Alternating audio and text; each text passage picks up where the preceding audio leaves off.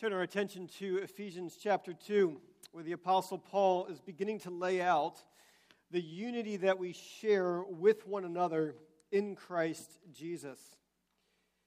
Lays out some profound truths describing the nature, describing who we are by nature in and of ourselves and who we are by the grace of God. Follow along with me as I read. And you were dead in the trespasses and sins in which you once walked, following the course of this world, following the prince of the power of the air, the spirit that is now at work in the sons of disobedience, among whom we all once lived in the passions of our flesh, carrying out the desires of the body and the mind, and were by nature children of wrath like the rest of mankind. But God, being rich in mercy because of the great love with which he loved us, even when we were dead in our trespasses, made us alive together with Christ. By grace you have been saved. And raised us up with him, and seated us with him in the heavenly places in Christ Jesus, so that in the coming ages he might show the immeasurable riches of his grace in kindness towards us in Christ Jesus. For by grace you have been saved through faith. And this is not your own doing, it is the gift of God, not a result of works, so that no one may boast. For we are his workmanship, created in Christ Jesus for good works, which God prepared beforehand that we should walk in them. Let's pray for God's blessing on his word. Heavenly Father, please send your spirit, the spirit of wisdom and of illumination, to open up our hearts Open up our minds and our souls to the truth of your word, that we might see our condition apart from you and see who we are in Christ and the work that you have prepared beforehand for us to do. We pray this in the name of Jesus Christ, our Savior. Amen. In 1992, in Los Angeles County, a parking control officer came upon a brown Eldorado Cadillac parked next to the curb on street sweeping day. So he proceeded to write the ticket, dutifully pulled out his pad, wrote out the $30 citation, reached inside the open window, and placed the citation on the dashboard. The driver of the car made no excuses. There was no argument. There was no, uh, there was no argument. There was no hesitation from the driver of the car, and with good reason. It was because he had been shot in the head 10 to 12 hours beforehand and was now stiff as a board, sitting in the front seat, leaning slightly forward. But the parking control officer, being preoccupied with his ticket writing, wrote the ticket unaware of anything out of the ordinary. So he places the ticket on the front of the dashboard. He gets back in his car and drives away, not noticing anything odd. oh. We come to this passage of Scripture and I love the realism of the Bible. For this passage of Scripture, and indeed Scripture as a whole, tells us very plainly who we are by nature in and of ourselves, and who we are by the grace of God. And this passage makes abundantly clear that there are many people around us who are dead in transgressions and sin. And what should catch our attention most is not their offenses, but their need. For what they need most is not a citation, but a Savior. And so we turn to the Apostle Paul with his refreshing realism of who we are by nature and who we are by the grace of God. And he doesn't hesitate to declare that apart from Jesus Christ, we are dead. Well, who is this that is he's speaking about?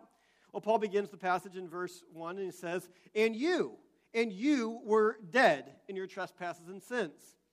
But then Paul broadens it to include himself, among whom we all once lived following the evil in this world. And he continues to say, like the rest of mankind. So, who Paul is addressing here is everybody you, we, the rest of mankind, our spiritual condition apart from Jesus Christ. And he gives very uh, graphic description of our situation. He says, yes, that apart from Jesus Christ, we are dead, How more clear could he say this? And you were dead in the trespasses and sins. Even when we were dead in our trespasses and sins, a factual statement of our spiritual condition outside of Jesus Christ. It says you were dead in your trespasses and sins. Trespasses being crossing a known boundary, violating a divine commandment. Sin, meaning to miss the mark, to fall short of God's standard. But you take these two things together trespasses, things we intentional, willful violations, and sins, areas where we miss the mark. It covers all of our offenses against God in thought, word, and deed. It covers the things that we should have done, but we omitted and did not do. It also covers the things and the sins that we committed, the things that were directly wrong. And so, Paul in this statement is saying, You were dead in the, your trespasses and sins. You were dead because you were both a rebel against God and you were a failure in the things that God had called you and had called all mankind to do. Here is the result the result is yes, we were dead and separated from God. Isaiah, several hundred years prior, declares the Lord's hand is not shortened that it cannot save, or his ear dull that it cannot hear. But your iniquities, that is, your sins and your trespasses, have made a separation between you and your God, and your sins have hidden his face from you so that he does not hear. What's the situation? Because you are dead, you are separated from God apart from Jesus Christ. Paul emphasizes that we have no life in ourselves apart from him in Ephesians 4, describing mankind. They are darkened in their understanding, alienated from the life of God, separated from him, no life. Now we hear this and we say, yeah, I mean, but really? I mean, dead's kind of like an absolute term. I mean, do we really mean like dead, like dead, dead? I mean, we look around, people don't really look dead. In fact, people appear very, very much alive.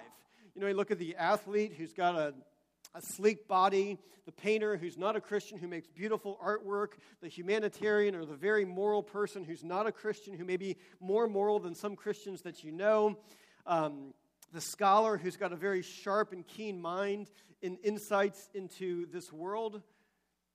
Are they really dead?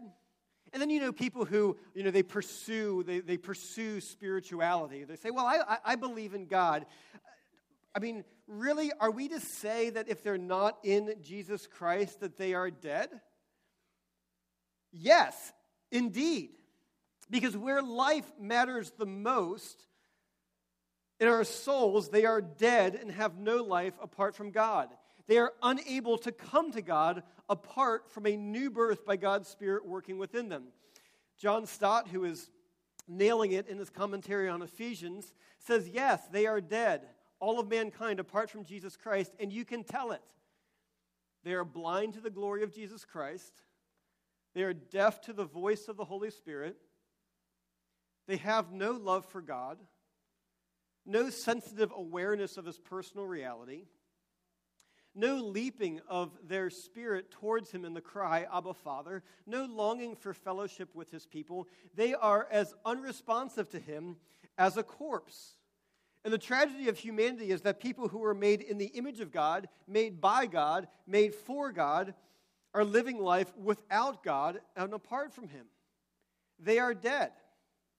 And this is exactly where the great sage, Miracle Max of the Princess Bride, can really help us in our understanding. You might recall the situation is that Westley, who was the dread pirate Roberts, had, been, had the life sucked out of him at this point. His Spaniard um, adversary, now friend Inigo, uh, my name is Amigo Montoyas, um, and the giant Fezzik now get the black masked man, and he is, they think he is dead, so they bring him to Miracle Max in order for Miracle Max to do a miracle and bring him back to life. To which Miracle Max says, He's not dead, dead, he's only mostly dead. And he's only mostly dead because there is a big difference between being mostly dead and all dead. Because mostly dead is slightly alive.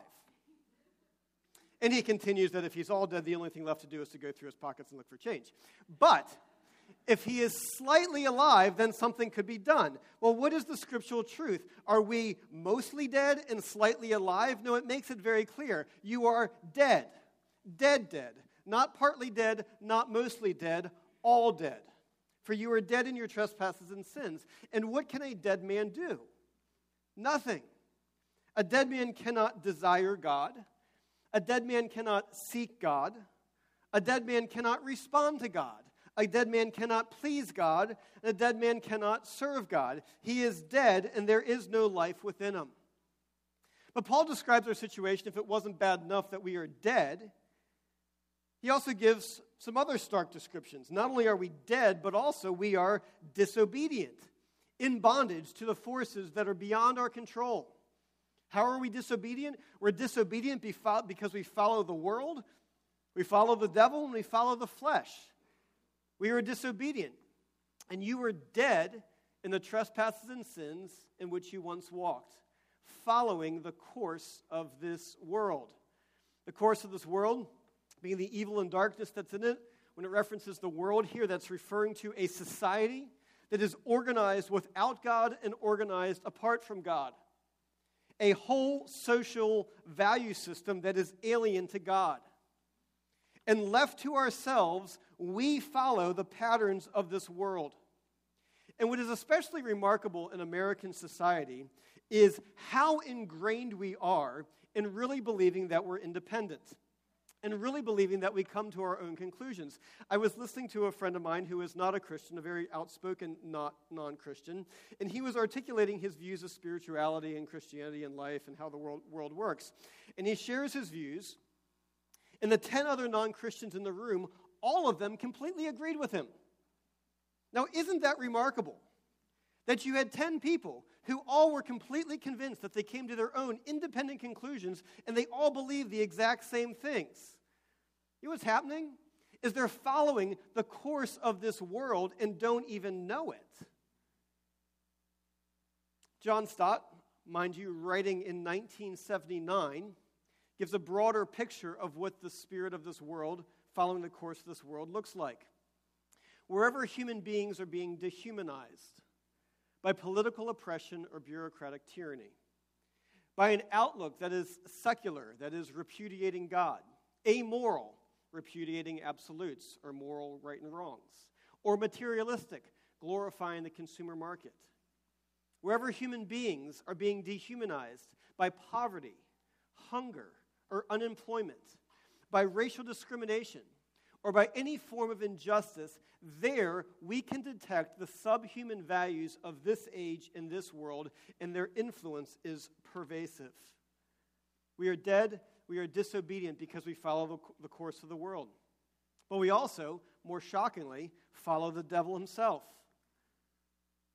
Apart from Christ, you are dead in your trans- trespasses and sins in which you once walked, following the course of this world, following the prince of the power of the air, the spirit that is now at work in the sons of disobedience. The power of this air being a reference that could also be translated following uh, the prince of this foggy darkness it's referring to how the devil prefers darkness instead of light.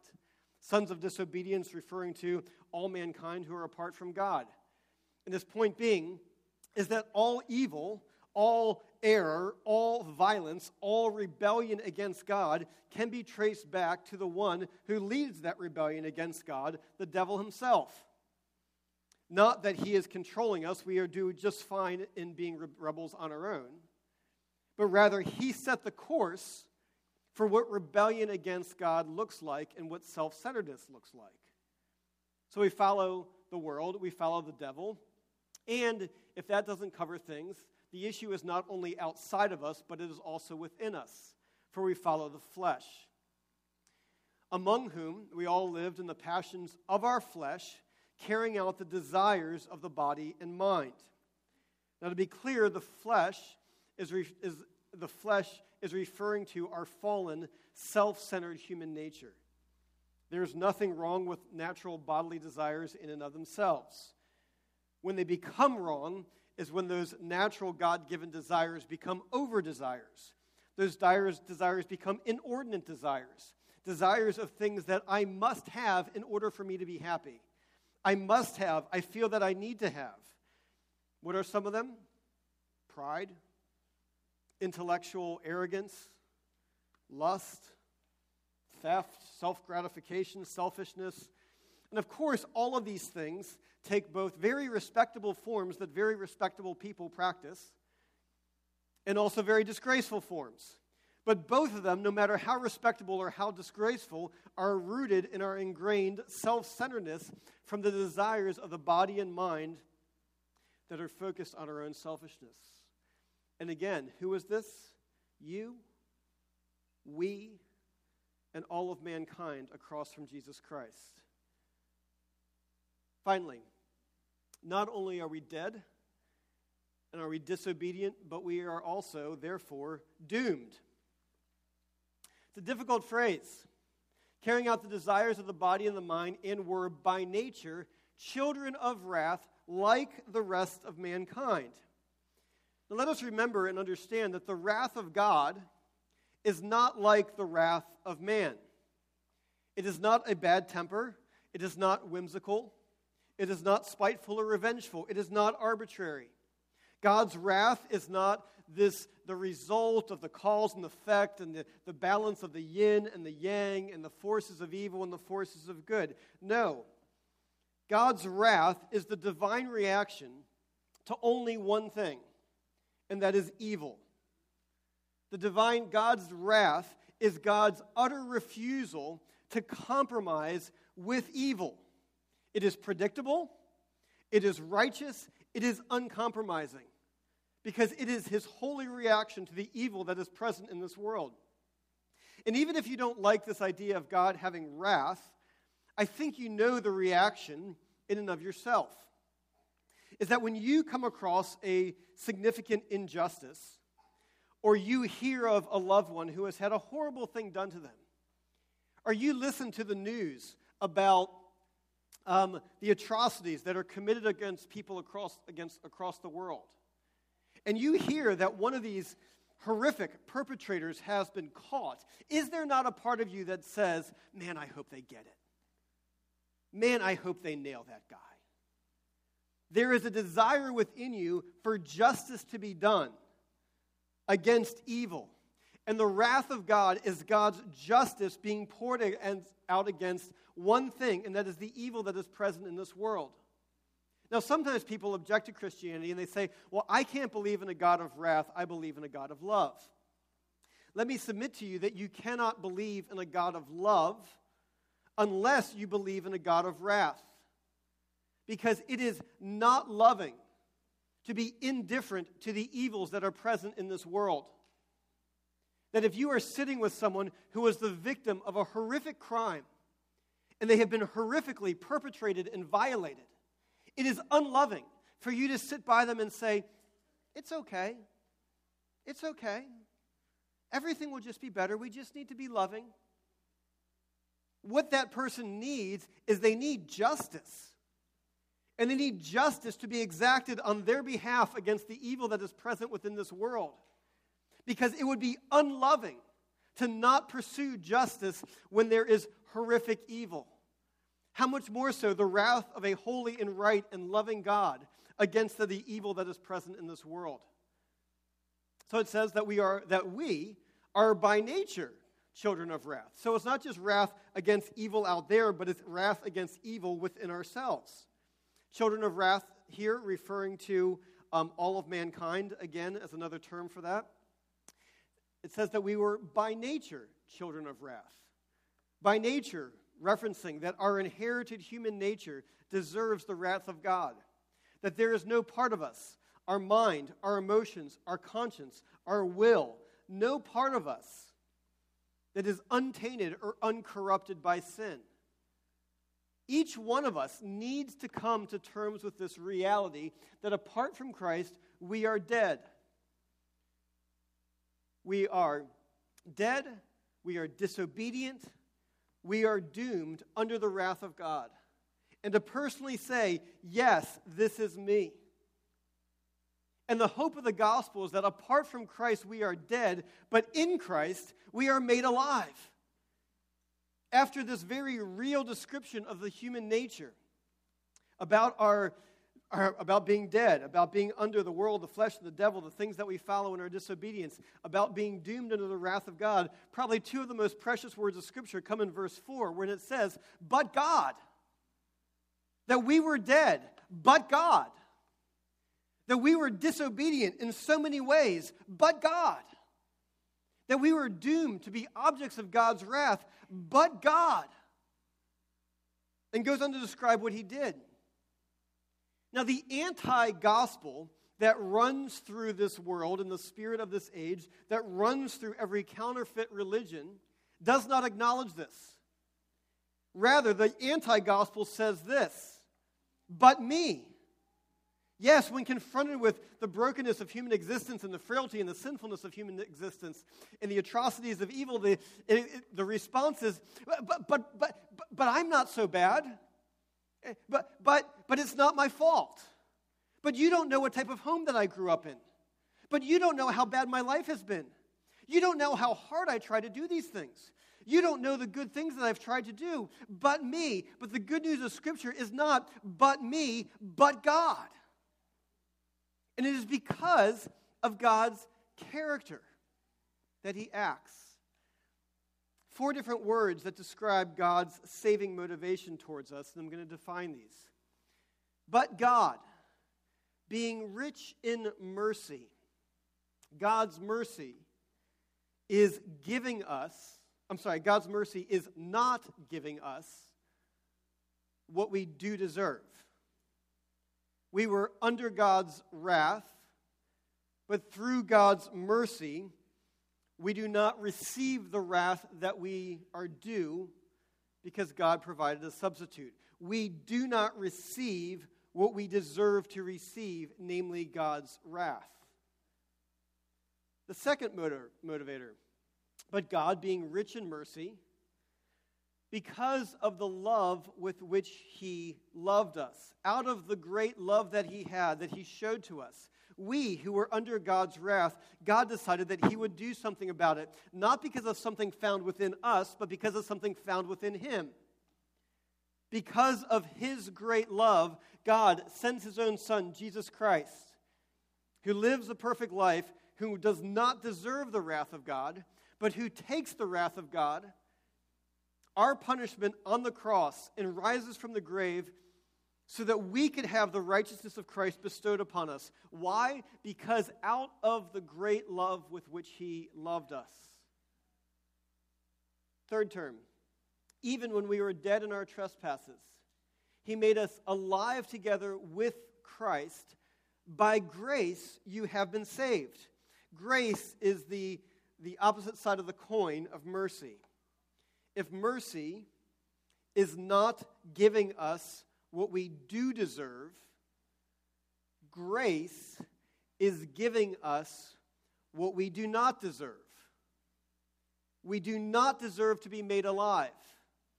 But God made us alive together with Christ. We do not deserve the immeasurable riches of His grace, but God gives them to us, even though we were dead in our trespasses and sins, rebels and failure. God, because of His grace, gives us what we do not deserve. He gives us a life and makes us alive.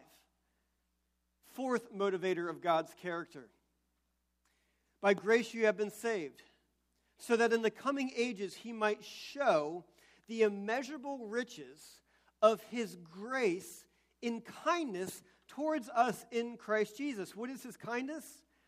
It is God's steadfastness that he would bestow upon us life eternal, life abundant that He would begin to renew us, to heal the brokenness in our life now, that He would just put a spirit to dwell within us and to work within us. Why?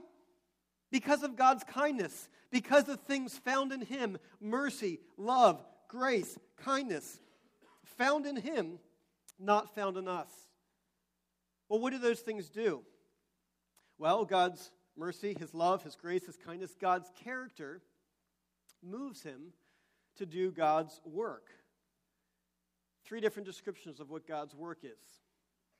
But God, being rich in mercy because of the great love with which He loved us, even when we were dead in our trespasses, one, He made us alive together with Christ.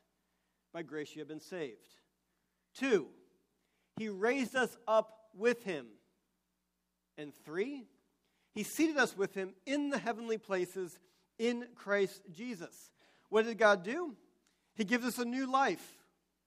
He turns the dead and he quickens the dead so that they become alive and have a love for God and a love for the things of God. He sits with Christ, that there is a new victory.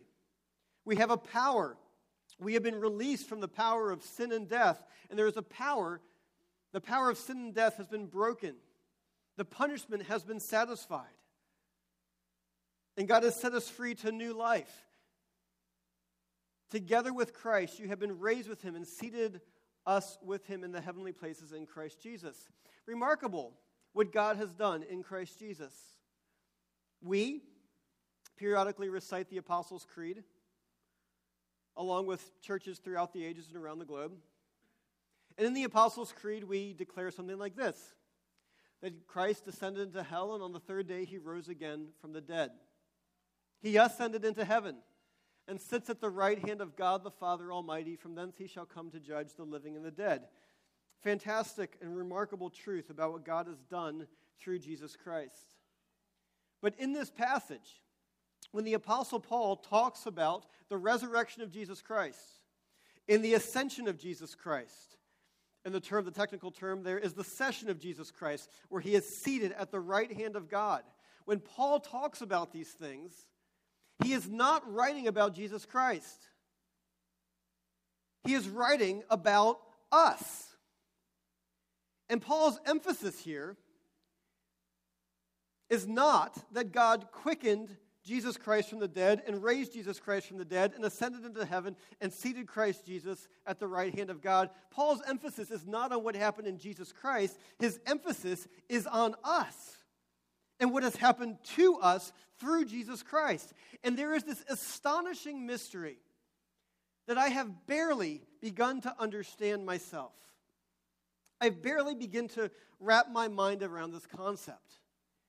It is that when Jesus Christ got up out of the tomb, somehow, in some mysterious way, Walt Nilsson got up out of the tomb with him. And when he ascended into heaven, Somehow, Walt Nilsson ascended into heaven with him. And when he is seated at the right hand of God, somehow, Walt Nilsson is seated at the right hand of God. That's indeed what Paul says. Even when we were dead in our trans- trespasses, made us alive together with Christ, and raised us up with him, and seated us with him in the heavenly places in Christ Jesus a profound truth that I barely begin to grasp and understand. But what I do know is that I was dead, and now in Christ I am alive. In Christ we are made alive by the working of God.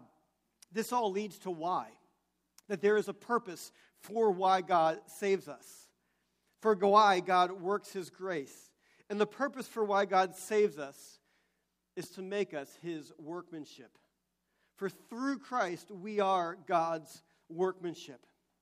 In verses 8 through 10, Paul combines the preceding thoughts, summarizes them, and gives the, the, the resultant work that follows. He tells us once again, if it wasn't be clear before, that our salvation is a gift. Verse 8 For by grace you have been saved through faith. And this is not your own doing. It is the gift of God, not a result of works, so that no one may boast. It is a gift of God. Question What is the it that is being referred to? Is the it salvation? Is the it grace? Is the it faith? And this is not your own doing. It is the gift of God. The it is the whole thing. Salvation is a gift, grace is a gift, faith also is a gift, but it is a reference to the whole, the whole process. And because salvation is a gift of God, what this means is that you cannot earn it. If you earned it, it would be a paycheck, but it is a gift. If you deserved it, it would be a reward, but it is not a reward. it is a gift. If you could do anything to gain this, it would no longer be a gift. But salvation is a gift that God gives. And salvation is more than forgiveness, as remarkable as that truth is. For salvation also includes deliverance from death, deliverance from being dead, deliverance from disobedience and following the course of this world, the devil in the flesh. Deliverance includes deliverance from being doomed. All of these things are part of God's salvation. And the salvation that He offers to us as a gift is received by faith. For by grace you have been saved through faith. Faith is the humble trust where we receive it for ourselves. It is not a transaction where God provides the grace and we provide the payment of faith. No, rather, faith is the response that God works in us to the gift that He offers, so that we would receive the gift and for it to begin to put work in our lives. And so, if you're here this morning and you, you're investigating Christianity and you're trying to understand these things and what's necessary to have a relationship with God, if you understand the challenge of the own, the, your own futility in trying to live for God on your own, and you try and just fail again, you fail again, you fail again, and you're listening to this and saying, okay, if I'm dead and I'm disobedient and I'm doomed, how do I respond? The answer is you put your faith in God. Because when the Spirit works in a person, He works faith in that person so that the person would hear the word of God and be quickened by the word of God and turn and put their trust in Jesus Christ. That they would acknowledge and that you would acknowledge that apart from Christ, I am doomed. But my hope and confidence, my faith, is in Jesus Christ, and that in Christ I am united to Him, that my sins are forgiven, and that I receive salvation because of Him. Would today be the day that you do that? Would today be the day that you turn and put your faith in Christ? For others of us who have and have received the gift of salvation, there is a purpose for why you have it. And Paul is going to great lengths to clarify exactly what this purpose is. And before he describes it, he, he makes sure that we know that the purpose that God has for you is nothing about you. Because your salvation precludes boasting. For by grace you have been saved through faith. How is it by? By grace. Whose doing is it? This is not your own doing. I don't know how the Bible could be more clear. This is not your own doing, it's God's doing. It is the gift of God, not a result of works, so that no one may boast. We will not strut around heaven like peacocks showing off our spiritual feathers, boasting about the things that we did for God. Pride is incongruous with the gospel. Arrogance and pride and boasting in a Christian demonstrates a fundamental misunderstanding of the gospel. Arrogance demonstrates a fundamental, if it's not a misunderstanding, a misappropriation or a misapplication of the gospel in the life of a Christian. Because heaven will not be filled with our boasting about ourselves, but it will be filled with us boasting about Jesus Christ and giving praise to Jesus Christ because of we who were dead have been made alive. It's a gift. Salvation precludes boasting, but the reason why God saves us so that, it, so that it will result in good works. For we are his workmanship, created in Christ Jesus for good works, which God prepared before him, hand that we should walk in them. We are God's workmanship, that people should be able to see us and say, that is a work of God. Not because of something remarkable in you, but because of something remarkable that God has done in you that is visible to other people. And the good deeds that God has prepared for us to do, the good works that we are called to do, they are not the root of our salvation. the good things that God calls Christians to do and how, they call, how He calls Christians to live, is not the reason for their salvation. Good deeds and good works are not the root of salvation, rather, they are the fruit of salvation. They are what should result in good works, in good deeds. Indeed, the reformers 500 years ago would say that faith alone justifies, but the faith that justifies is never alone. And these good works that God has for you were prepared beforehand. For we are his workmanship, created in Christ Jesus for good works, which God prepared beforehand that we should walk in them. God has prepared things for you to do in advance. God has saved you for a purpose. He has saved you to do good deeds. That He has given you life because there are specific godly deeds for you to accomplish in your life that you would glorify God, that He would be seen and other people would be drawn to them. You were saved for a purpose, that you should walk in the good deeds that God has for you to do. Created beforehand in Christ Jesus. What does that mean? Is that yes, you should rejoice in your salvation, but in rejoicing your salvation, you should realize that you are saved for a purpose, that you would live for Jesus Christ.